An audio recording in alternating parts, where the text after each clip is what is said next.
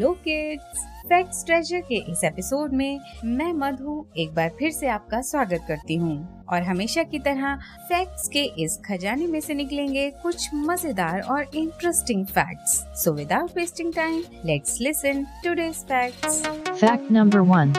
Polar bear यानी ध्रुवीय भालू का नाम जैसे ही हम लेते हैं तो हमारे दिमाग में एक इमेज आती है। एक ऐसी जगह की जो चारों तरफ़ से बर्फ़ से ढकी होती है। और एक प्योर व्हाइट कलर का भालू उस पर धीरे धीरे टहल रहा होता है। ऐसी ही इमेज आती है ना? पर क्या आपको पता है कि पोलर बियर का कलर व्हाइट नहीं बल्कि ब्लैक होता है? उसकी स्किन ब्लैक कलर की होती है, जिस पर फर होते हैं। और इंटरेस्टिंग बात यह है कि वो फर भी व्हाइट कलर के नहीं होते, बल्कि उनके फर हॉलो होते हैं, एक स्ट्रॉ की तरह। और जब पोलर बियर धूप में खड़े होते हैं तो उनके हॉलो फर पर पड़ने वाली लाइट बाउंस करती है। और इसलिए ये सफ़ेद दिखाई देते हैं।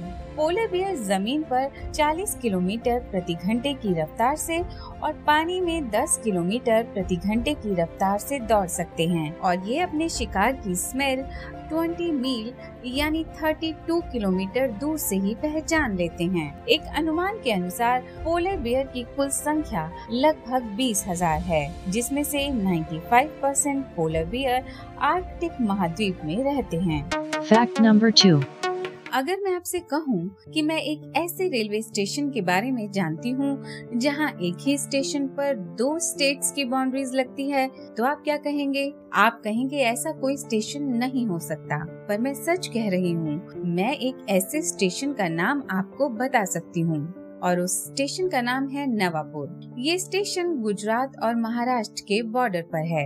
वेस्टर्न रेलवे के इस स्टेशन की खासियत ये है कि इसका आधा हिस्सा महाराष्ट्र के नंदुरबार ज़िले में आता है और आधा गुजरात के तापी ज़िले में।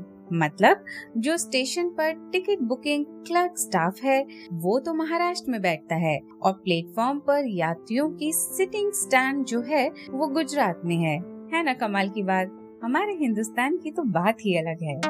फैक्ट नंबर थ्री चलिए अब मैं आपको बताती हूँ दुनिया के सबसे बड़े बनियान ट्री यानी बरगद के पेड़ के बारे में।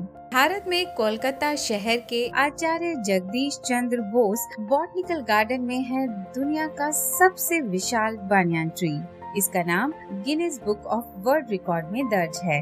चौदह हज़ार पाँच सौ, यानी फोर्टीन थाउज़ेंड फाइव हंड्रेड वर्ग मीटर में फैला ये पेड़ करीब 24 मीटर ऊँचा है और इसकी 3000 यानी तीन हज़ार से भी अधिक जटाएँ हैं, जो अब जड़ों में तब्दील हो चुकी हैं।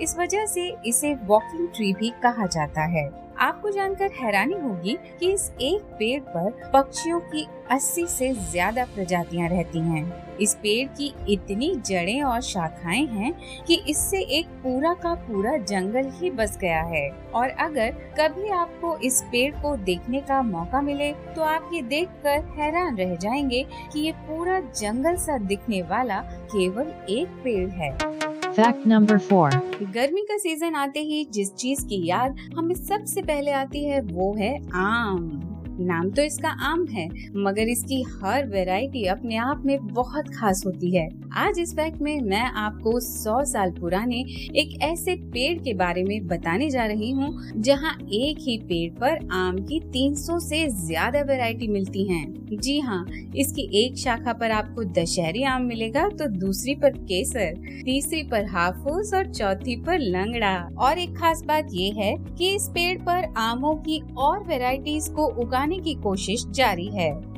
लखनऊ के पास मलिहाबाद में है अब्दुल्ला नर्सरी, जिसमें ये बहुत ही खास आम का पेड़ है और इसे पिछले कई सालों से संभाल रहे हैं। पद्मश्री सम्मान से सम्मानित कलीमुल्ला खान जी।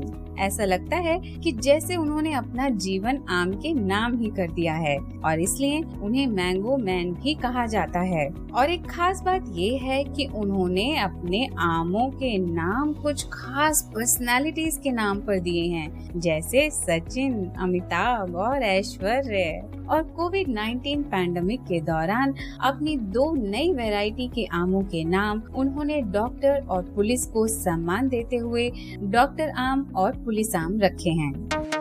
Fact number 5. अगर मैं आपसे पूछूँ कि क्या आप दुनिया के पहले ऐसे कवि का नाम बता सकते हैं जिन्होंने दो देशों का राष्ट्रीय गान यानी नेशनल एंथम लिखा हो?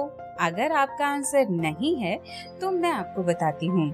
हमारा नेशनल एंथम है जन गण मन जिसे लिखा था रविंद्रनाथ टैगोर जी ने।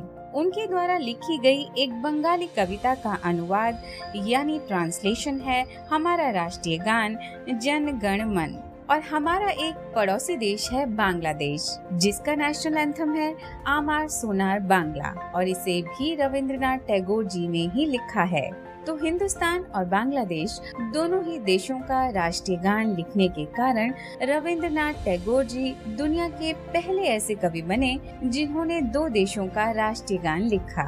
उम्मीद है आपको इस एपिसोड के फैक्ट्स पसंद आए होंगे और आगे भी आप जुड़े रहेंगे इस पॉडकास्ट के साथ, जिसका नाम है फैक्ट्स ट्रेजर